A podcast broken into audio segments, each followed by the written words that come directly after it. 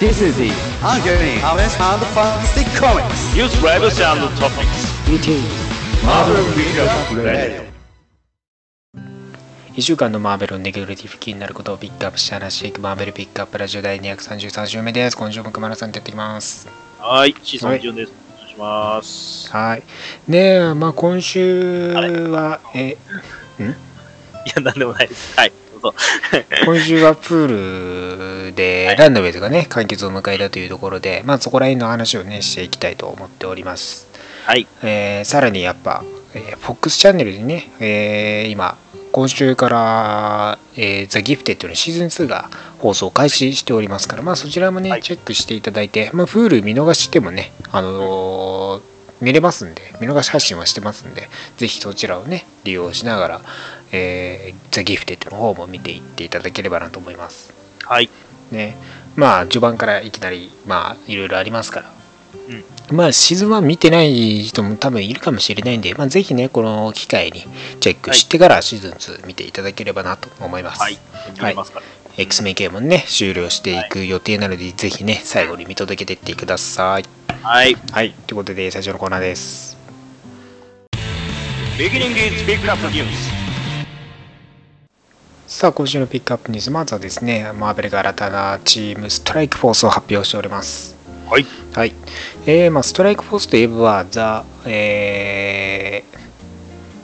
全然名前が完全にすっぽ抜けましたね。イベントをやっておりましたけど、ウォーム・ザ・レルムスですね。はい。はい、でのストライクフォース、あの隊員士としてね、あのいろいろなチームを扱っていくストライクフォースを、まあ、描いていたんですけど、まあ、そこから名前とロゴは継承しつつ、全く新しいチームを結成というところですね。はい、えーまあシリーズはライターのチニ・ハワードとアーティストのジャーマン・ペラルタによって描かれるんですけどもまあアンジェラ・ブレイド・ウィッカー・ウィンター・ソルジャー・モニカ・ランポーヘルストームゆえねまああのティザーで公開されておりましたけどもそれに加えてスパイダーウーマンも参加してきますよとそうスパイダーウーマンもねあの完全に初期のコスチュームに戻ってるわけですよねうん。なんなんでしょうね。なんか、かっこよかったですけどね。あねあはいのちょっとねこうなんていうのスタイスタイリッシュになったっていうかねは現代的になった感じのお子さん生まれる前後の。そうそうそうですね、はいまあはい子供もね生まれて大変な時期でしょうけどまあポーキュパイとかにあ預けるんですかねまたねどうなんでしょうね。ねまあ、ヒーロー活動はやめないで頑張ってるお母さんですけどね、うんまあコスチュームも昔ながらに戻りというところで、はい、まあチームはねアベンジャーズや他のヒーローではできない汚れ仕事になっていくというところですよねはい、まあ、アベンジャーズが危険にさらされないのは裏で頑張っ裏でね止めている、えーまあ、チームがいるからだと汚れ仕事をしているねチームがいるからだというところで、まあ、彼らをねその裏側、まあ、ヒーローとね表の面と裏の面というところで裏をね扱っていくっていうような形ですねはい。まあ無慈悲なっていうところもあるんでそうですね。なんか、もう、ボッコボコやっちゃうんでしょう ね。多分ねうんおてめえ何してんだよみたいなねまあ、殺すのも、ちょっとね、やっちゃうかもしれないぐらいの勢いですね。まあギリねやるでしょうけどねはいまあ最近だと、まあ、アンジェラさんとかもあのアスガーディアンズ・オブ・ザ・ギャラクシーからの登場になってきたりしてそうですねまあいろいろな組み合わせ的には本当ねまとまんのかなという感じはあるんですけどそうですね。まず喧嘩から始まるんじゃないかな。ここのねおのののこのあんまり面識のないキャラクターたちのやり取りもね、ぜひ注目しておいていただきたいところですねなんかモニカだけ、あの、恩恵派みたい な感じもしますね。いやモニカも割と過激っちゃ過激ですからねまあ誰が止めてくれるのかですねはいそうでストライクフォースは9月より発売予定です、はい。えーそしてマーベルが新たに見るシリーズ「ウェブ・オブ・ブラック・ウィドウ」を発表しておりますはい、えーシリーズは全5号になる予定でライターのジョディ・ハウザーとアーティストのスティーブン・ムーニンによって描かれる、まあ、ナターシャ自身の過去を悪用とするね、えー謎の敵と対峙していくというようなシリーズになっていきますとはい、まあここからねあのブラックウィドウナターシャ自身を紹介していくような面もありますんでコミックとかね、読んだことない人でも楽しめるような作品になっておりますブラックウィドウは結構安定して、なんでしょう、ポンポンと、やっぱり単独誌やりますよね。ねまあ割とこう終わってあ新たなシリーズ立ち上げられみたいな感じが多いですね。そうですね。一定層やっぱり好きな人は、好きな、ね一番ねブラックウィドウでおすすめなのはやっぱフィルノットさんがアーティアーティストで参加してたシリーズですね。あ、そうなんですねあれはねあの情景というかね綺麗なんですよねもうアートアート的にでも、うんはいはいはい。そこら辺はね違うそれねブラックウィドウとそのねフィルノスさんのねアートがね抜群であ合ってるのがね、はい、ぜひね2010何年代だったかなここ数年数年前の作品なんでぜひチェックしてみてください多分カバーぐらいはもう見てるような気がするんまであす結構見てると思いますよ2015とかかなはいまあ、えー新たなシリーズとして、えーゲーム「スター・ウォーズ・ジェダイ・フォール・オーダー」へつながるコミックスを発表しておりますはいはいまあ先日ね E3 とかでもいろいろと発表されておりました「スター・ウォーズ・ジェダイ・フォール・オーダー」ですけどもまあそのゲームにつながっていくようなコミックシリーズとして「スター・ウォーズ・ジェダイ・フォール・オーダー・ダーク・テンプル」を発表というところですねえーシリーズはライターのロ、まえーマシュー・ローゼンバーグとアーティストのパール・ビネリア・ビラネリによって描かれ旧共和国が存在、存続しているまだ時代ですね、えーはいまだ帝国のこう支配に及ぶ前の時に、まあ、時代オーダーから任務を受けた一組の時代マスターとパダワンが不吉なね、はい謎のシスの宮殿を調査するというところですね、はまあ、それがこのゲームの方にもつながっていく要素になるというところですね、はいこちらも9月より発売予定なので、まあ、ゲームは11月15日発売予定ですからぜひねゲームの前に読んでみてくださいはい。はい、えー、そしてマーベルが新たなコミック「ウルトロンアジェンダ」のティザーを公開しておりますはい。はいえー詳細について発表されておりませんけども、えーアートワークとしてね、えーマイク・デオタード・ジュニアの、えーカバー的アートが公開されておりますとまあウルトロンの期間をね、えー明かしているような部分はありますけどまあウルトロンと合体したハンク・ピムがまたまた帰ってくるとはい。何度目の期間だっていう感じではあるんですけどねそうですね。ちょいちょいなんちかょい悪いちょい出てくるんですよね大物感出して、そうなんですよあんまり何もしんぐらいの感じするんです けど、ね、まああの「レイジ・オブ・ウルトロン」グラフィックノベルですよね、えーはで、まあ、その事件で、まあ、ハンク・ピムとウルトロンがね融合してしまうと、はいで、まあ、そこから、えーアンキャニー・アベンジャーズかな先に、アンキャニー・アベンジャーズ誌そうでね、はい一回戻ってきてて戦ってはい、でその後にシークレット・エンパイアの方でもちょろっと出てきてはい、ヒーローまあそのスティーブ側ねヒドラキャップ側とヒーロー側との間にね会合はい会合を開いてみんなで楽しもうぜとか言ってて、まあ、コズミックキューブのかけらを持ってたんでねあそうのです結局渡してっていう流れがあり、はいで宇宙に行ってインフィニティカウントダウンでねそのソウルストーンかソウルストーンをね持っててそのはいウルトロンウイルスをばらまいてねその惑星全体にばらまいてウウルトロン化させたりしてて人々をねで、まあ、シルバーサーファーとかシルバーサーファーもねそうウルトロン化させられそうになってアダム・ゴロがね助けて難なく得たんですけどまあそんな流れがあってまあまだね一応ウルトロン自体はあのハンク・ピムは死なないというところでまた帰ってくるという流れですねそろそろ本当にちょっと本気出して襲ってくる感じですかかねねそろそろ本気になるんじゃないですかね多分またウルトロンウイルスあるんで多分また地球全体にウルトロンウイルスまあ行動し始めるんじゃないですかねそうですね、それをやられるともう大勃起事件になりそうな気がしますね。ねまたイベントにつながっていくかもしれないんでねねはい、ということでこちらもね9月より発売予定となっておりますんでウルトラアジェンダ、注目しておいてください、はい、えーそして同じく9月より発売予定のキングスソーが発表されておりますはい、楽しみです。はい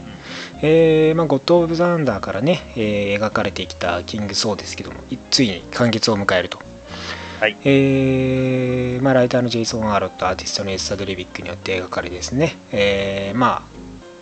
ああれですねあのーシークレット・ウォーズ2でユリシーズ・クローがあーユリシーズ・クローじゃないユリシーズがあのービジョンでね未来を見ていたわけですけどその一部1ページでねあの、近年に起こる事件として、まあ、ネクロソードを持つロキとね対峙する層が描かれてたわけですけど、それがいよいよやってくるというような形ですね。はい。まあ神殺しの剣ねネクロソードを持ってまあもともとねこれヌルが最初に生み出したシンビオートなんですよねうんうん。はい実はでそれをね用いての神殺しというところでの、はい。そのセレスティアルズを殺した剣なんですよヌルが最初に生み出したシンビオートでで神殺しと呼ばれてるわけですよねめっちゃ中二病満載な。 えー、いいですよね、そういう時ね。 ねまあ、えーそのネクロソードをロキが持って暴れ回るわけでね、はい、それをキング・ソーが最後の対決を迎えるというところですね、はい。えーまあ彼の孫娘たちもね、えー登場してきますからぜひこちらねそうゴッド・オブ・サンダーから読み続けてきた方々もね、まあ、まだ読んだことない方もぜひねキングソー読んであのーウルバリンの帰還とかねあそこら辺の話にも絡んでくるので、はいぜひいろいろと追ってみていただければなと思いますうんはい。はい。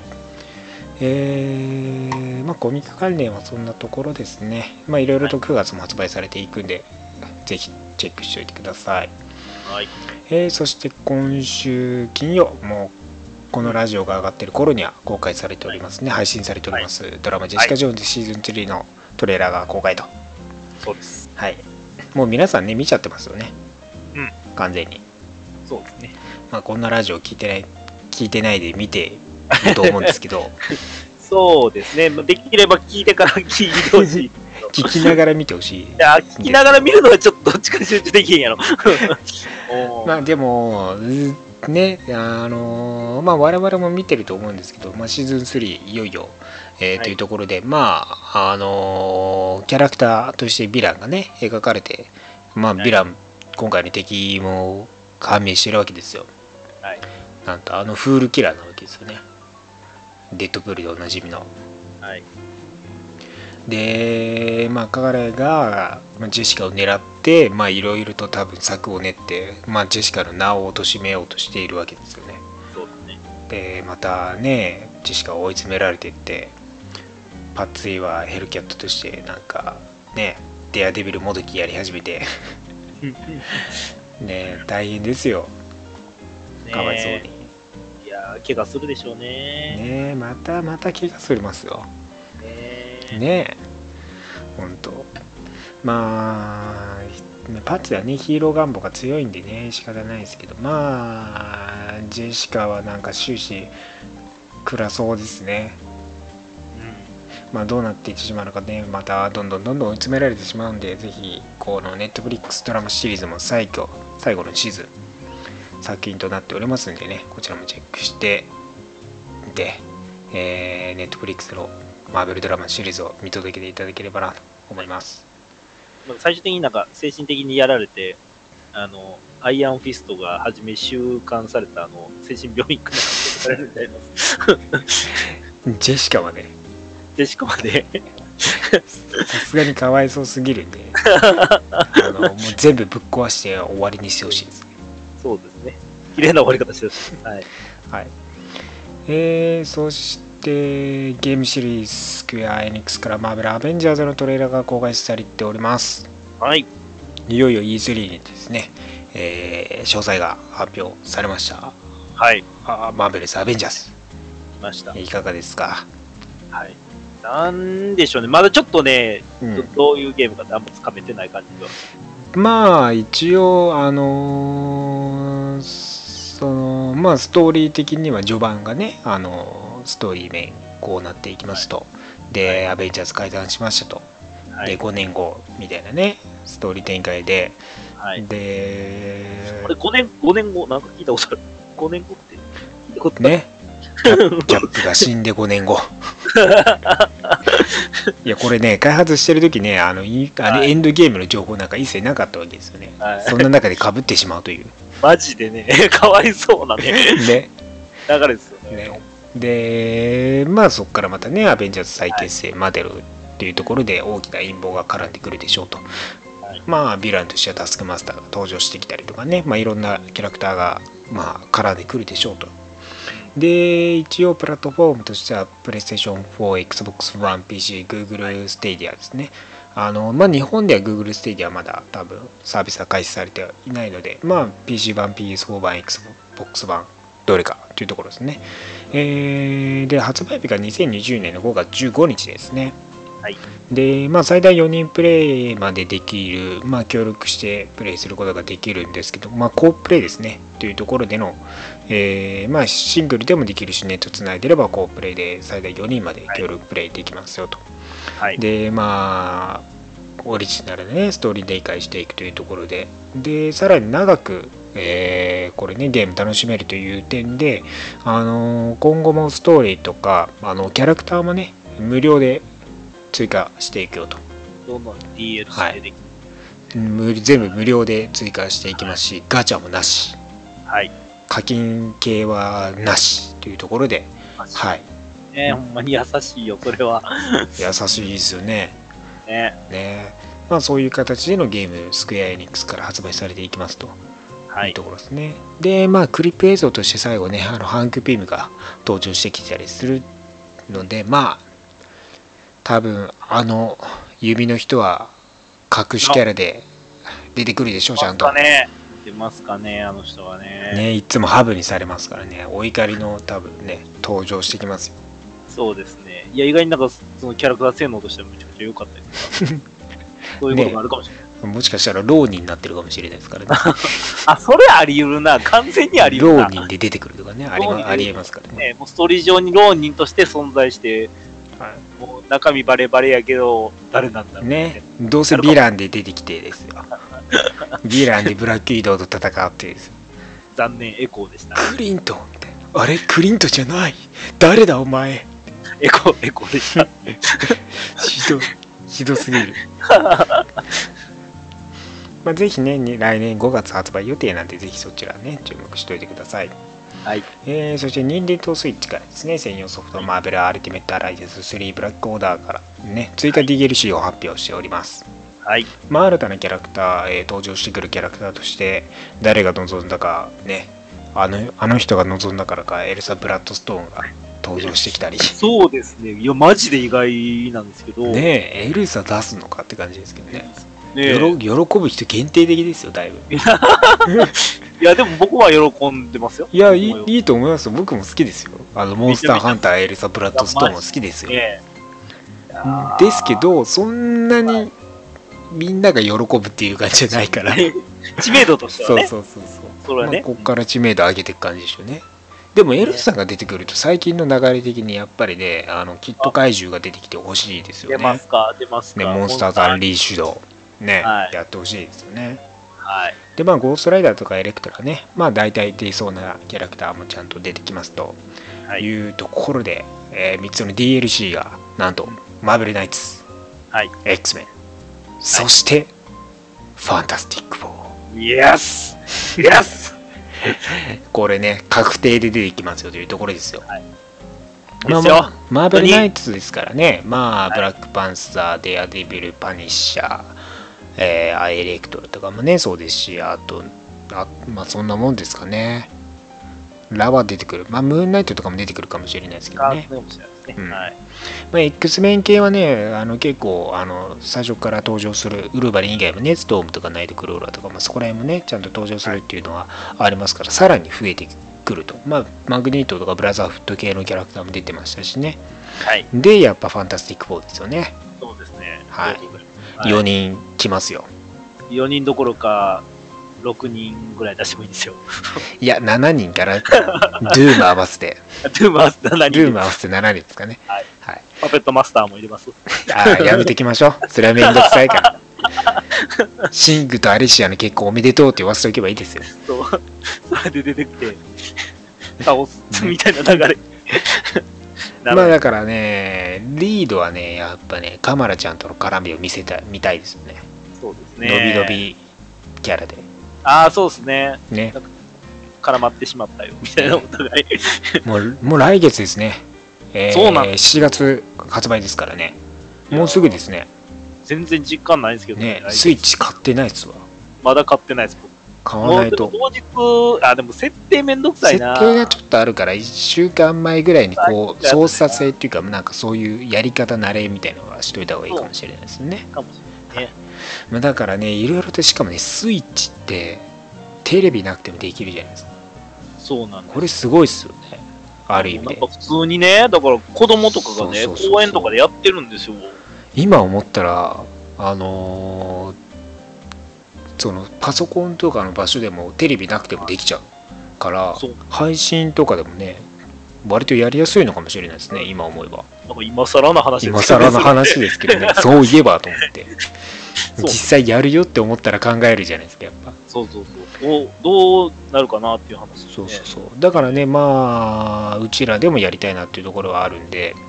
ねはいまあ、ぜひねこの「アルティメットアライアンス3」はえー、い Nintendo Switch 専用なので Nintendo Switch と合わせてね買って楽しんでいっていただければなと思いますはい。はい、7月19日より発売予定ですはい、はい、ということで今週のピックアップニュースは以上になりますありがとうございます。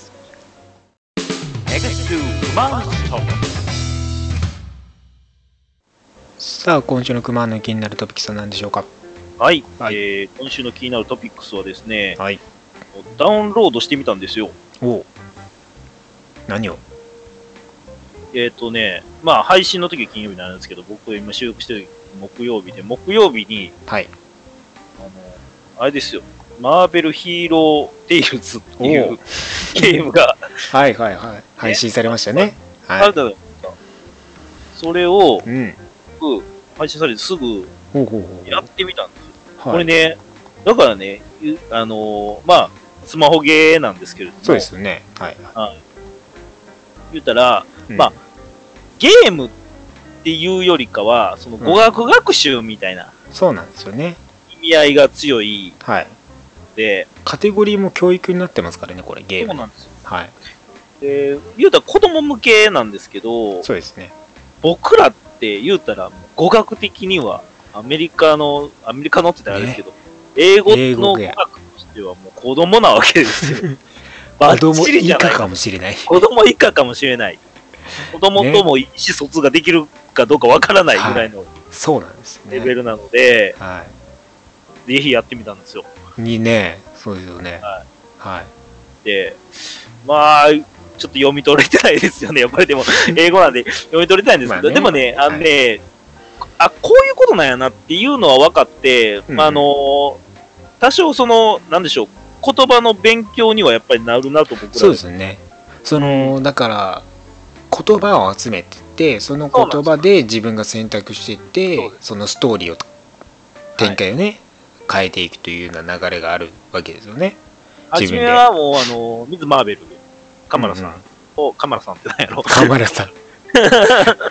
カマラちゃんをね、はい。選ん選んでっていうか、まあ、勝手にそはれい。が、まカメラちゃんあチューがトリアルでね。はい。として始まって、えー、そうカメラちゃんを操作して、えーまあ、イベントが発生するわけですうんよ、うんうん。そしたら、まあ、オブジェクトが何個かあってはいはい。それを選んでやると言葉が出てくるんですねそうですでね。それをパズル的に、えーちゃんとも文章うにんしてやると、その文章通りの話が進むみたいなそうですね。ただ、解決するためには、ちゃんとした言葉を選ばないといけないんで、そのイベントをクリアするためには、間違ってる言葉を選んでも進まないうんうんうん。というような流れになってそるうですね。はい。なんでままあ、あでこのも、ゲームで単語の意味とか読解力をね学んでいくって形ですよね。敵倒すにしろ、その敵を倒すよっていう文章にうんうんしてやらんとダメでそうすそうしそう、えー関連する言葉を選ばない、途中でね、ちょっとね、時間制限あとね、ほうほうほう。関連語を選ぶみたいなあーなるほどね。言葉が出てくる。これと同じ意味近い単語選べとか。スマートはクレバーとかそういうのをはいはいはい。選んでやって、関連語を選んでやらないと、対義語とかね。そうなんではいはいはいはい。す。やらないと、うんその、時間制限でタイムアップになって話進まないよ。で、自分の体力だよみたいな感じになるんで、うん。ここら辺もまあまあ調べつつには初めはなるかもしれないですけれども、うんうん。そういうのもありますよっていう。で、うんあのね、初めはカバラちゃんしか選べないんですけど、一応はいキャラクターとしていっぱい増えるみたいで、今後もどんどん配信していく感じで、うんまあまだ初めの方はカマラちゃんしか使えないですけど、スパイダーマンもストーリー上使えるし、うんあと誰だったかなあと、キャプテン・マーベルもそうですね出る使えるでんすで、ねはい何だったかなその、ちょっとモードがいっぱいあってね。えーと、どれだまあだから英語を学ぶ的にはまあ楽しみながらいろんなね英語単語とかを学んでいけるような感じですからねああと、そうですね、キャプテン・アメリカは一応予定されてますね。うんうん。で今のところはその分かそうですねな。はい。まあだからそのまあ基本的に英語でねあの日本語対応はしてないですけどまあそういう意味では英語の勉強にもなるっていうそうですね。教育アプリですねこれを機に、また英語の勉強ができればっていうねストーリーなので、調べながら学びながらそうですね。いや、ごく多分、見る限りは僕でもわかるぐらい、うん文章にはなってると思うんで、簡単なねえーはいこれ以上になってくると、ちょっと今後、レベルアップしていくと、ちょっともう、ああ、しんどいってなってくるかもしれないですけど、難しい単語が出始めてね 今のところは全然大丈夫。はい。ね、まあ、ぜひこちらスマホアプリもね、はい。注目してやってみてください、いまだ今後いっぱいまた出る予定ですしね、アプリもね。やアプリ系もねどんどん出てきますからね、はいい。えー今週もためになる話ありがとうございましたありがとうございます。 NEXT COMICS l e v i さあ今週のリーグレビューですはい。はいえー、今週まずはシルバーサーファーブラックジョーですねはいえーまあ、今回のね展開まあ1号ものとして開始されてますけどガイダムズ・ギャラクシー1号での出来事から、えーまあ、続いている流れなんですよね、はい。はいはいまあえーサノスが殺す死んで、まあ、あのガモラによってね殺されて、えーサノスさんが何者かにねあの乗り移るという形になるわけですよで、まあ、それを止めるサノス復活を止めるために招集されてて、はいでサノスの死体をねあの回収しようとしてきたブラックオーダーが、まあ、ブラックホールをね生み出して、まあ、それらに吸い込まれてしまったとヒーローたちが、でまあそっからですよね、まあ、シルバーサーファーもね、えーヒーローたちを助けるためにブラックホールに入るとでまああのベータレイビルのねストーンブレイカーあのコズミックゴーストライダーの鎖につなげてあの外に投げ飛ばしてね脱出するっていうことをねガーディアンズでもやってたんですよそれがなんとねシルバーサーファーが行っていたと中ではい。はい、で彼がね彼がそれやったがために助かったとでまあシルバーサーファーさんがこのね、まあ、ブロックホールからねひあのヒーローたちをね脱出させるために努力頑張ってねえーこう流れをね食い止めたわけですけどまあ彼はブラックホール内でどんどんどんどん深淵にね落ちてしまうとでまあな何年何十億年とかですかねほんとねもうなんどれくらい経ったのかも分かんないぐらいな経過するんですよあ何も未ない来ところでにしまうんですか。もどんどうん時間がね多分とそこの中での時間経過ああ、もうなんか、すごいスピードで時間が経ってしまってる世界。世界みたいな感じですよね未来というよりかは、うんどっちかというと時間シルバーサーファー自体の時間経過が感覚的にああ、そういうことですね。外ではいい1秒でも感覚的に何年間みたいな過ごし方でもう精神的に病んじゃってるんですよ、まあ、助けてみたいなね精神と時の部屋の感じですね。そうそうそうそういう感じですよねはい。で助けて助けてみたいな感じでまあねその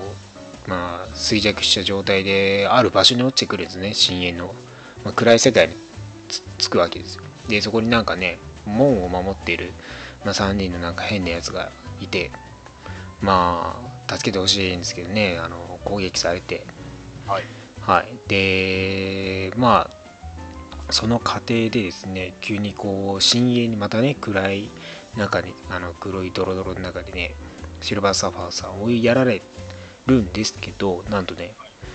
この左手がね真っ黒になるんですねで真っ黒になってこの闇をねあの枯れさせるんですよねでまあ明るいそのね左手は黒くなるんですけどまあ周りを明るくしてまあそいつらた、ね、倒すんですけどで門に近づくじゃないですかそうするとですねそこからね黒い手が伸びてきてね中に入れちゃうんですねシルバーサーバーそこにいたのはねなんとねあのヌルですよおーおほうおうおうはいはい深淵の先にいたのはヌルだったわけですよねははいシンビオートだったと、はいシンビオートのね神様だったというところですねそうたるねはいはいまあだからその深淵の中で閉じ込められてるわけですよねそのヌルさんはそのシンビオートたちによって閉じ込められて、で復活しようとねあのー動いてたわけですよねまあおほ阻止されてたわけですけどで最近はアブソリュートカーネージカーネージ使って、まあ、シンビオートに寄生したことがある連中全員を襲ってヌル復活の目論んでいるというところですよね、まあ、そんな中で深淵の先でシルバーサーファーさんがヌルと出会うとシンビオート絡みがね最近多いっすねほんとね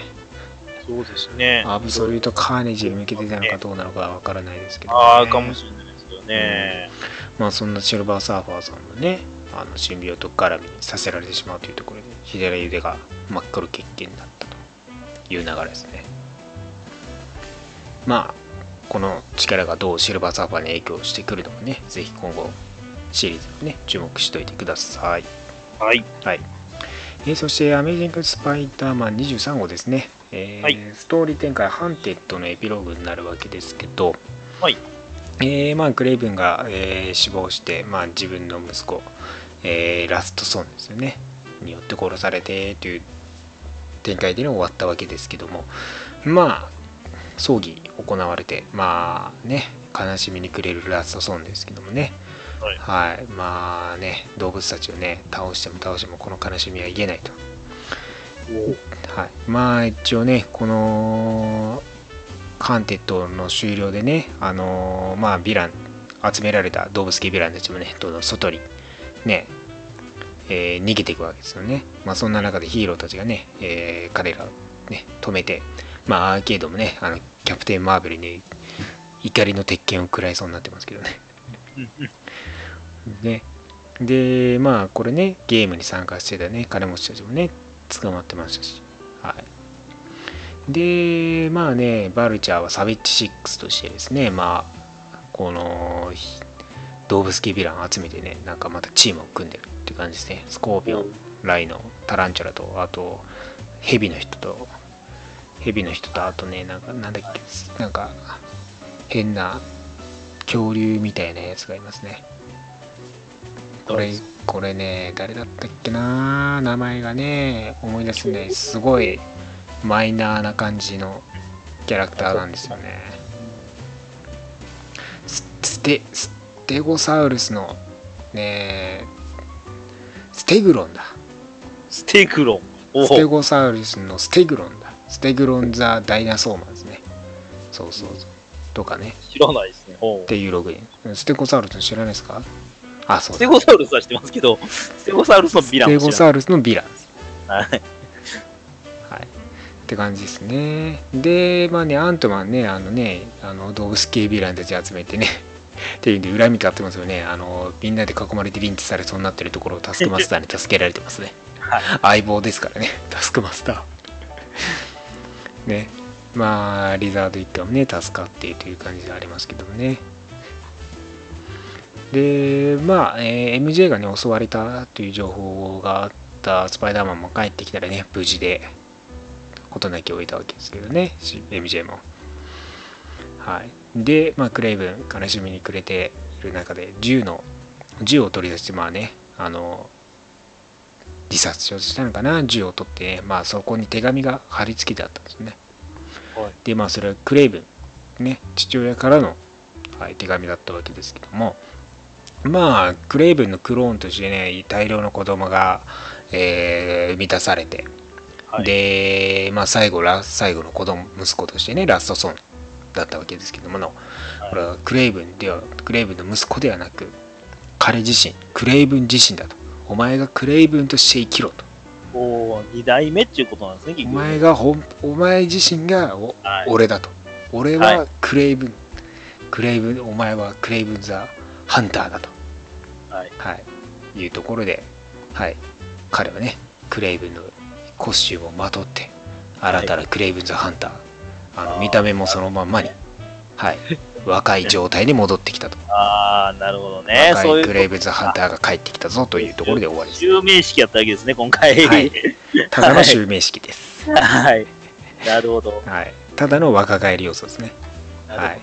でそんな中でね死亡したクレイブンの中でねはいあいあいつがね出てきてますよカメレオンさんもね今後暗躍していくぞというところですねほど。はい。はいっていうような展開でしたね ただの襲名式に巻き込まれた連中のかわいそうそうでそうですね。いねろいろね。まあ、そうですね。ヴィラン も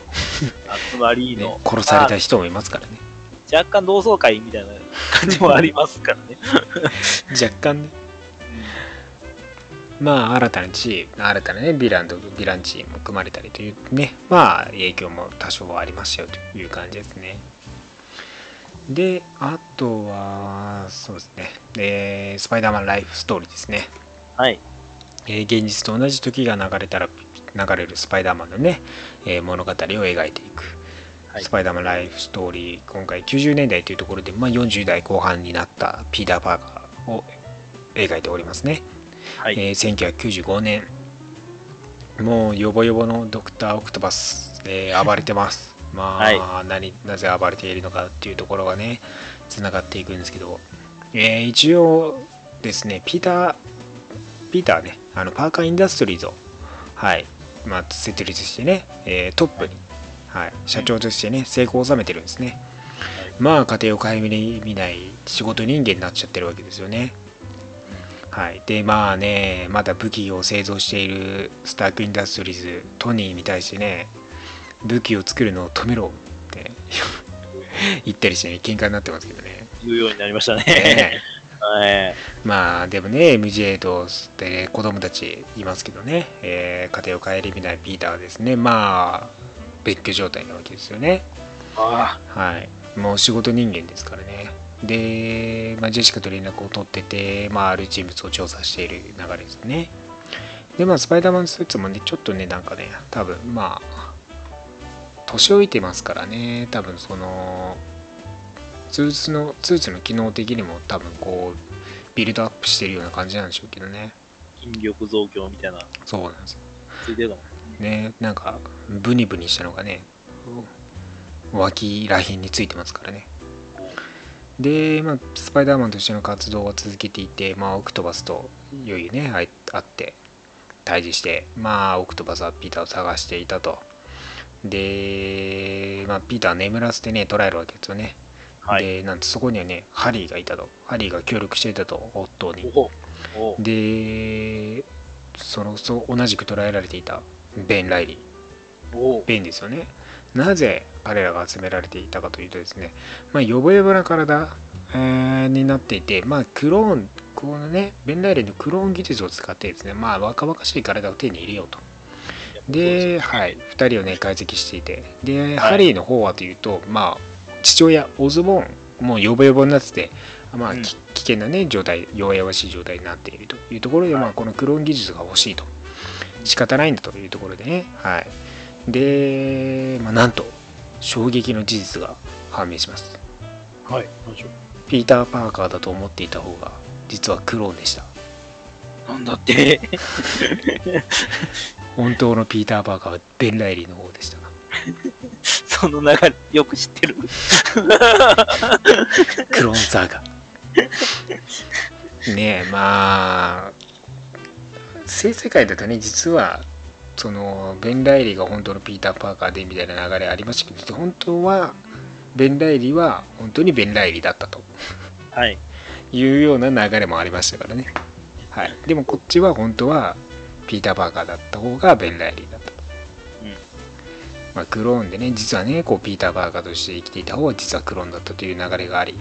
はい。でね、えーベン・ライリーの方はお怒りですよもう人生奪われてるわけですからねそうですね。ピーター・パーカーは誰なんだみたいな感じになっちゃうわけですよねもうねね疑心暗鬼ですもう涙ですうん、でオットーがね殺そうねピーターを殺そうとして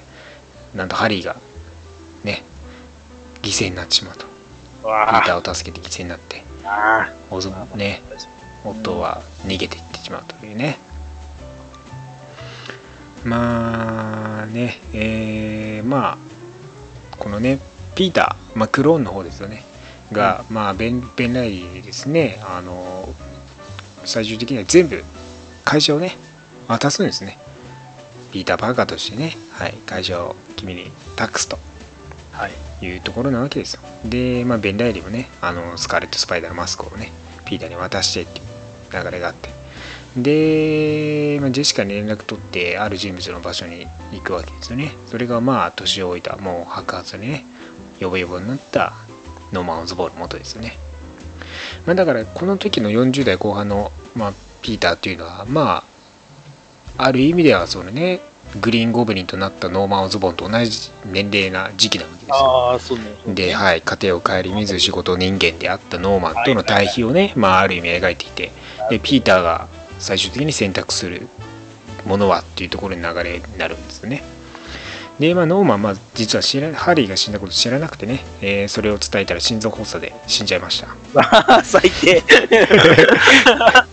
いやまあねその流れがありますけどね簡単に言っちゃうとねはい、はい、まあいつも通りですねグライダーでねああのピーターをね「お前のせいだ!」っつってね殺そうとするんですけどねあまあのあ受け止められてぶっ壊されてね心臓発作で亡くなってしまうというねあはいでピーターが行った先はですね、えー別居していた MJ と子供たちがいる家族のもとはい家族にね再び生活にね戻っていくよというようなピーター描かれ方をしてこの90年代のストーリーは終わりですねはいまあやっぱね仕事と家庭を顧みないっていうのは表裏一体な部分があってねそういうところもねやっぱ描かれていくさね描かれていくっていうんでピーターもねそういうところも描いているわけですね、まあこなるのほ90年代として次、えーいよいよ2000年代あはい。っていうねで最後2010年代描いていきますからこの老人まあと本当ね50代60代、えーに突入していくピーターどんな描かれ方をしていくのかぜひ注目しておいてくださいはい。はい、えーあとはそうですねメジャー X ですねはい。メジャー X5 号ですね。あのーまあ、メジャー X さん、いろいろと、いろんなところ行って、あのー活躍してますと、うん。頑張って冒険してますというところなんですけども、あのーまあ、何が、この、今回のご紹介したいかというとですね、はい。まあ、あのーケーブルがね、父親だっていうのは、まあ、判明してるわけじゃないですか、メジャー X はい。はいうんアレクサンダー・ナサリエル・サマーズなわけですよね、はいまあ、ケーブルの息子なんですけどじゃあ母親は誰なんだと思うじゃないですか、まあね。はいまあ、メジャー X さん今の X メンのね今の X メンっていうかまあまだこうあのエイジ・オブ・ X マンの前頃ですね多分ねはい。あのーエグゼビア学園に来てて来てで X メンいるじゃないですかでその中でメジャー X がですねまあ「ハローマザー」ってね「いやお母さん」っていうわけですよその相手がなんとストームおお、なんで マジか。はいそうやろ。ストームがお母さんなんですストームとケーブルの息子だったとなんで意外すぎるな。ストーム何してんっていうねケーブルまあ彼の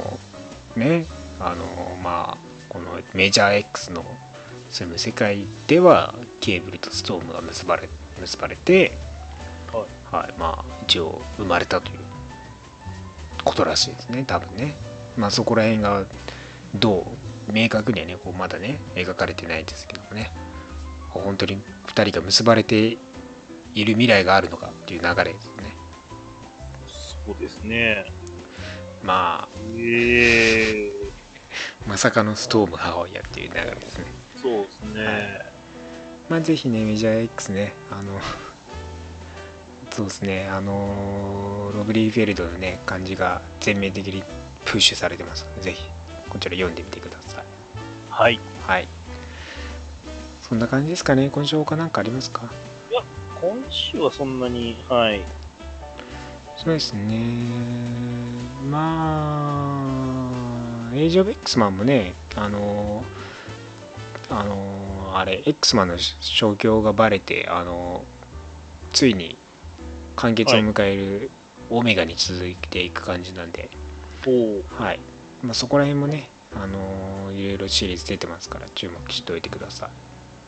紙面はもう今後もいろいろ一波乱しか二波乱ありそうなんで、ね人波乱どころじゃないですからねねまあ、どうなっていくのかですねえ、ねはいまあ来週もねいろいろと発売されていきますし「ウォー・オブ・ザ・レルムス」のタイムね発売されますからぜひ注目しておいてくださいえはい、はいということで今週のリーグレビューは以上になりますございます。 Sorry, it's always all this way. さあ今週の話題はドラマ「ランナーウェイズシーズン2ネタバレ感想ですはーい。はい。えー、Hulu にてね、えー日本でも配信終了しました、えードラマ「ランナーウェイズ」シーズン2ですけども全13エピソードですね、まあ海外ではですね Hulu と Hulu でもね一挙配信されたんですけども、まあ、日本は週間毎週毎週放送っていう流れがね配信という流れがあったわけですけど、はい。まあ、13話どうでしたかそうですね。もう結局ね、そのね、親と子たちのね、そのね、追いかけっこじゃないですか。はい終わんないですね、あれ。 いつ終わるんですかねあれね終わんないですね、あれは。永遠に終わんない。ねえ。ねえ。まあ、前回の最後で、ランナーベースになったわけですよね、彼らそうはで。すね、ようようやくといってあれなんですけれども、 あの家から飛びそ出うしたそところう、親でからランナーベース逃走したわけですよね。はいで、まあ、新たな隠れ家を見つけてっていう流れがあって、そうですねはい、まあ、あのーなんていうんですかね、え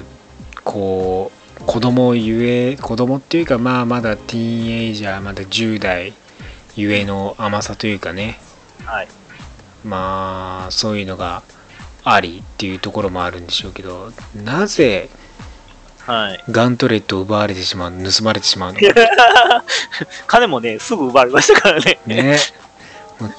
びっくりですよ。チェイスはね、チェイスはドジっ子ですよね。チェイスはね、あの、ね顔はいい。ね大体同時なんで。そう、ドジ。純純粋なドジだしね。 結構、感情的に、その、思ったことをばっていう性格じゃないですか。はい。僕は。あんまり隠してない感じ。そうですね。で。好感持ってるんです、あのメンバーの中では。そう、チェイス、あのー、チェイスはね、純粋で、その別に悪い感じもなくね、そうそう。その、まあ、気を、ね、メンバーにも気をちゃんと使うし、に優しいしで、いう感じなんですけどね、とにかくドジ、ドジなんでね。同時なんでね。 ね、自白剤飲まされてベラベラベラベラ喋っちゃうし ねそうね。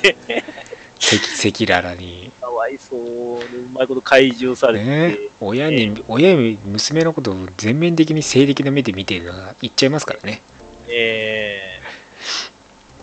ねあれはどうなのって感じですけどねー、怖いですね。 あそうだからねアレックスもねそうそう淡い恋模様がねえ描かれすぐ玉砕されるっていうそうなんですよ。ようやくね彼女ができたアレックスが、そうなんです。ニコともね、いい感じになるのかっていうところやったんですけれども、ねまあ、ニコはニコで、ね、バグねがありカロリーになりますからねますからね。はい。ねえ、まあ、だからね、あの一番気になったのがオールドレース序盤に 使いすぎて予算なくなって後半出なくなるっていう。一切出なくなるっていう途中から具合も悪くなそうるそうあれ前半よく出てんなと思ったら後半全く出なくなるっていうねかわいそうですよ、これね、こうあんまこういうこと言ったらダメやとは思うんですけれども、はいあの、オードレースをうまいこと隠すみたいな技術がどんどん発達してるのがあって、で序盤、顔カーだカけ出ートしンてだからにもう毛布入れるっていう、毛布で隠すみたいなのとか、車の後部座席に入れて毛布で隠すみたいなのとか、あ頭だけねあの作ってますからねそうそそうそうう。動かすときも、画面映すときも頭だけ映す。そうそうそうもう CG は対応できないですからねそうなんですそう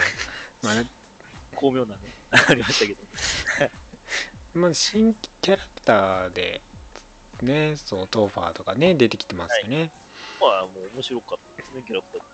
ねまあだからあのーこの隠れ家にね現れてい新たなランダムウェイズメンバーになるのかみたいな感じがあったんですけど、まあ口がうまいやつでそうですね。実はねでまあ本当はちょっとまあおかしくなっちゃってたんですよねその力っていうかその、手に入れてしまったね、あの、そうそう宝石モリーと同じねねはい、ような力を得てしまったがためにねちょっとね精神的に病んできちゃってて、まあ、家族とかね、ははい仲が悪くなっててどんどん被害妄想的な、ね、感じになってたんですよね。まあそまうあなっ嘘をつくような体質にどんどんなっていって、てね、はうんい、でまあ最終的にはねあの亡くなっちゃいますけどね、えーまあ、根根はね優しい、ね、そうなんです人よだねったんでしょうけどもとね。もとはね、ただその手に入れてしまった鉱石の影響下において、そうそう強い強い力を引き換えに精神を病んでしまった。ねねまあこれねトーファーといえばやっぱりねコミックの方だとね、まあ、全然設定違い、まあ、設どう定どうなの読んでないんだろうですけまあね4号くらいで死んじゃうんですけどど。ああ、そうなんですね。原作でもまあそのランダウェイズに一応ね近づいてきてまあ仲間みたいな感じでねまああのーあったんですけど実は吸血鬼でああ。彼らを食おうとしてああ、はいそういう設定なんですね。で入ってきててそうそう、はいでまあ今日嘘とかねそれこそ狂言ね嘘とかでまあ人を信じ込ますまあランナー別にね別に信じ込ますじ密かにみたいな感じだったんですけど実に吸血鬼らしいことをしてた。そうなんですよ、はでカロリーナをねあの血液ねかぶってしたらカロリーナねあれね光あるじゃないですかはい。であれ太陽と同じ性質なんであの内部からあの光発して死ぬっていう自爆。 自爆かわいい。自爆っていうね展開があったりしましたけどね、あはい、まあそこら辺設定変わってますけどねー。うんそうですねまあだからまあその後割とすぐですよねだからジョナが死んじゃうのがねそうですね。うん。そうだから宇宙船がねあるわけですようまあ、はいエイリアンだったわけですよね、うんまあ原作知ってる人はねあの皆さんご存知だったと思いますけどはい。まあカロリーナはねその宇宙エイリアンで、まあえジョナがエイリアンでまあエイリアンのね娘だったというところでああいうね光エネルギー光のねなんかこう能力を持ってるわけですけどね超能力を、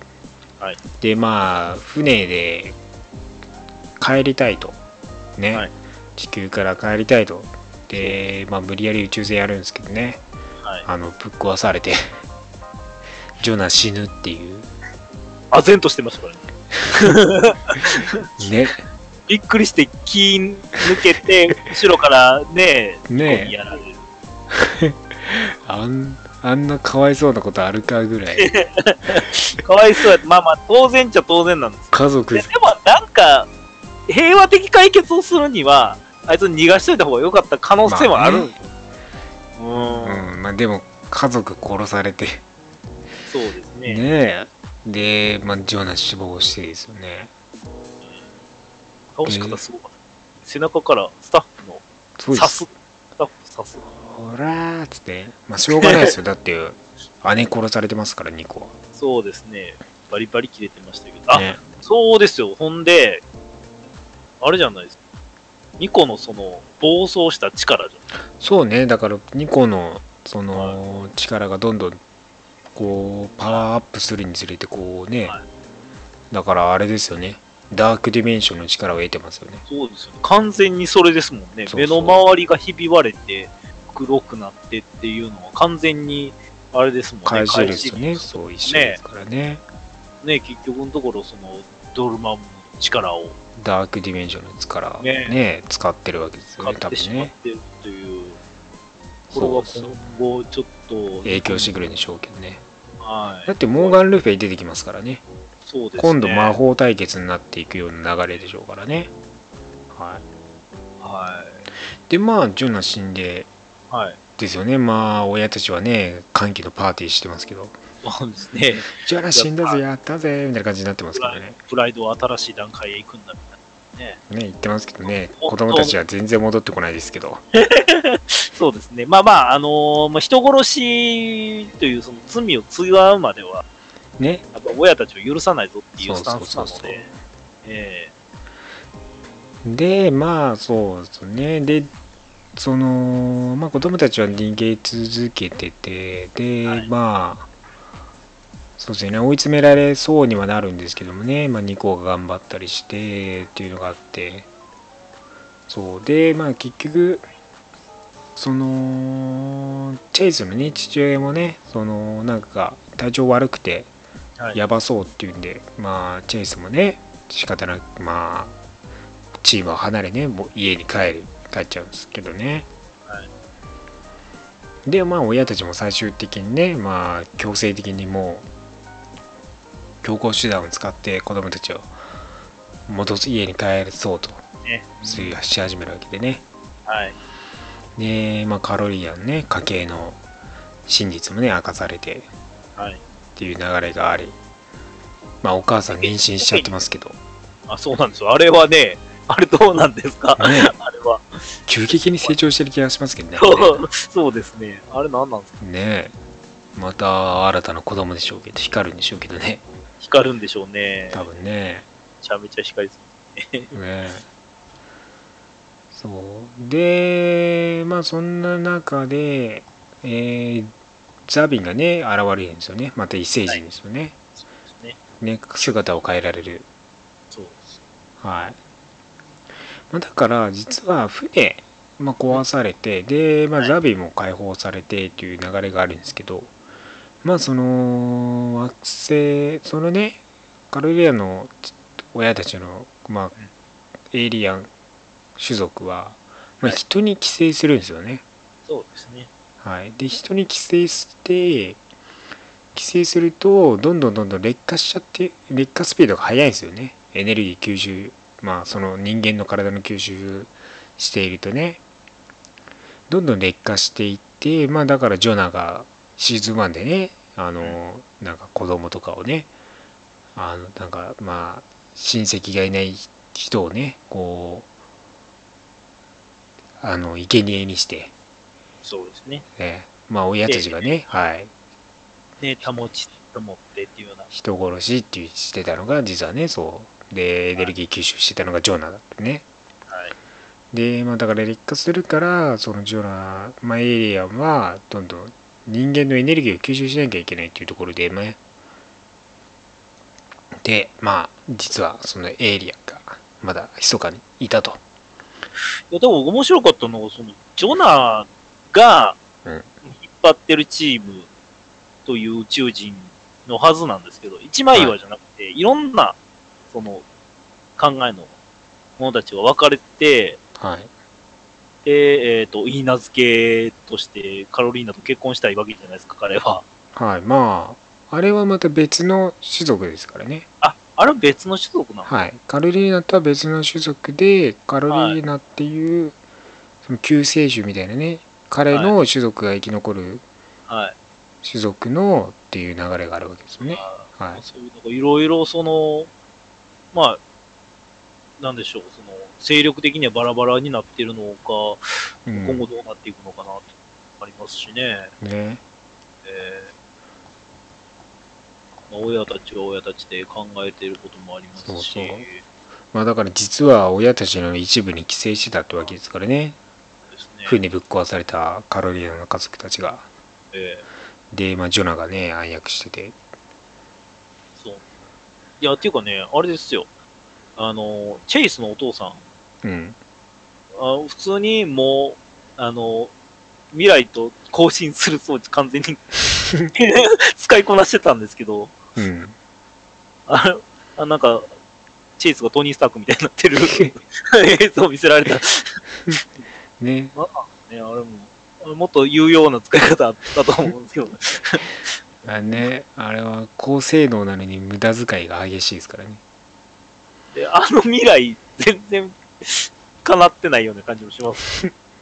前のシシーズン1でなんか、あれじゃないですか、ニューヨークぶっ壊れてたじゃないですか。そうそう、だから変えたん、変えられたんでしょうね、多分ね。ねえ。だから、なんかあのチェイスも、トニー・スターク・チェイスもはいなくなりそうな気がするんです。い、ね。まあだから結局今回の最後ではまあ、チームランナウェイズがね、バラバラになってしまうというところですからね。はい。まあ、そうですね。他、まあだから、そう、ジョナ、ジョナ側とかね、あの、プライド加速側とかね、結構内部分裂が激しくなってきてますからね。で、親と、まあ、信頼関係がちょっと取り戻したりとか、うん。また決裂したりとか、そういうところの、その、なんか、それこそ敵味方だけじゃない関係性みたいなところがうん見えたりとか、ねえ、それも、その、しその、感染じゃないや、規制されてるから、そういう策略として、うんうん。ね、そういうふうに持ってかれてたりとか、ちょっとね、どうなっていくのかなっていう。ねえまあ本格的にザビンは来シーズンから絡んでくるんでしょうけどね、でしょうね。これザビンねコミックだとスクラルなんですけどねはいはい、ああー、はいはい、そうです。そうそうそれこそカロリーナとね婚約者でっていう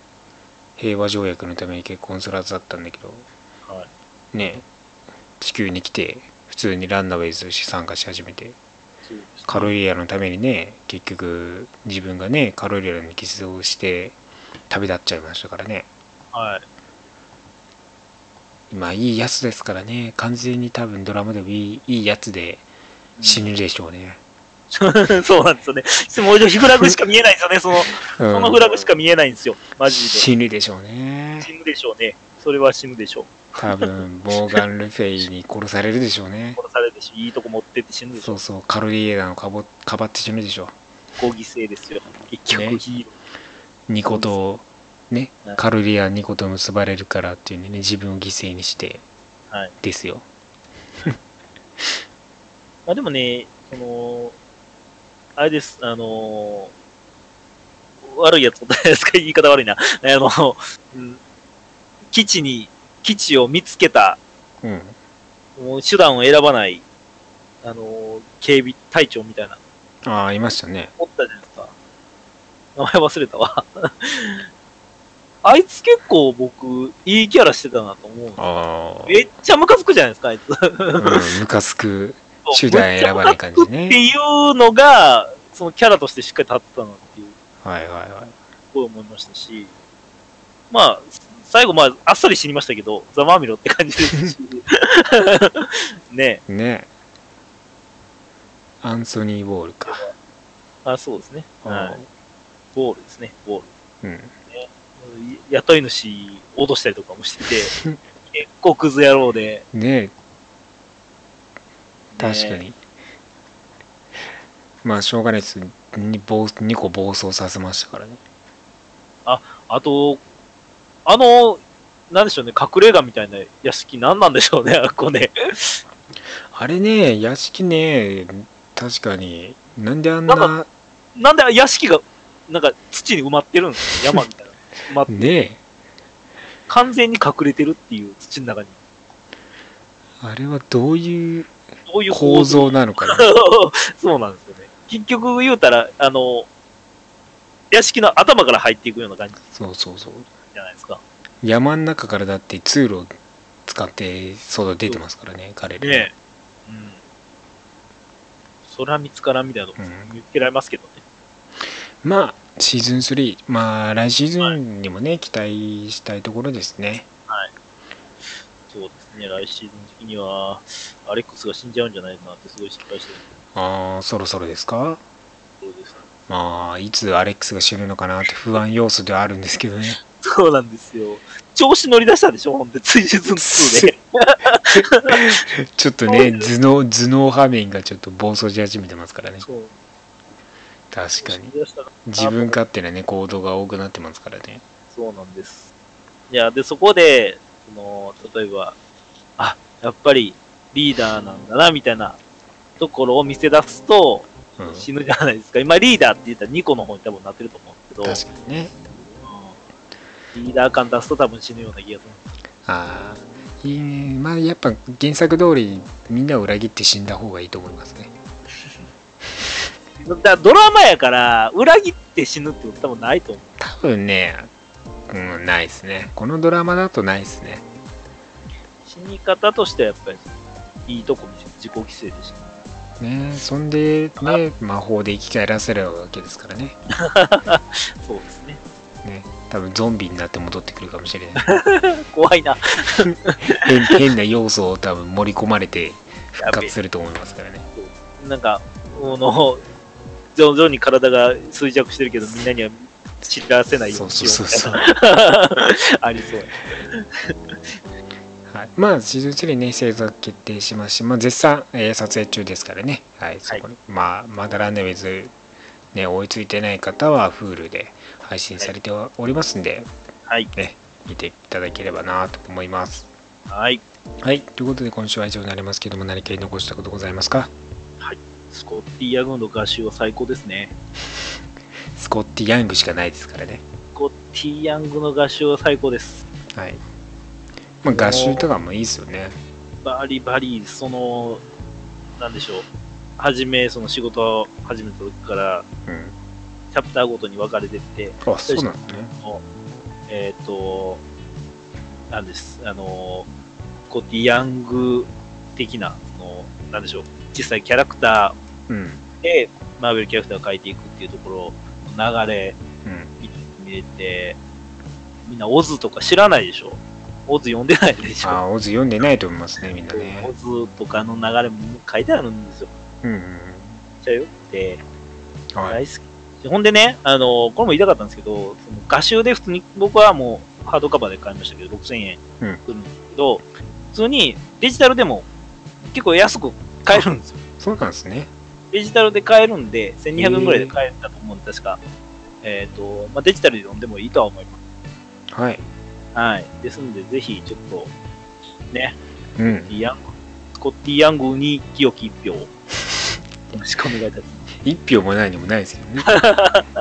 い。ぜひ読んでみてください。す。はい。はい。ということで今週は以上です。また来週お会いしましょう。バイバイ。来週もラジオの前にアッセンブルさよなら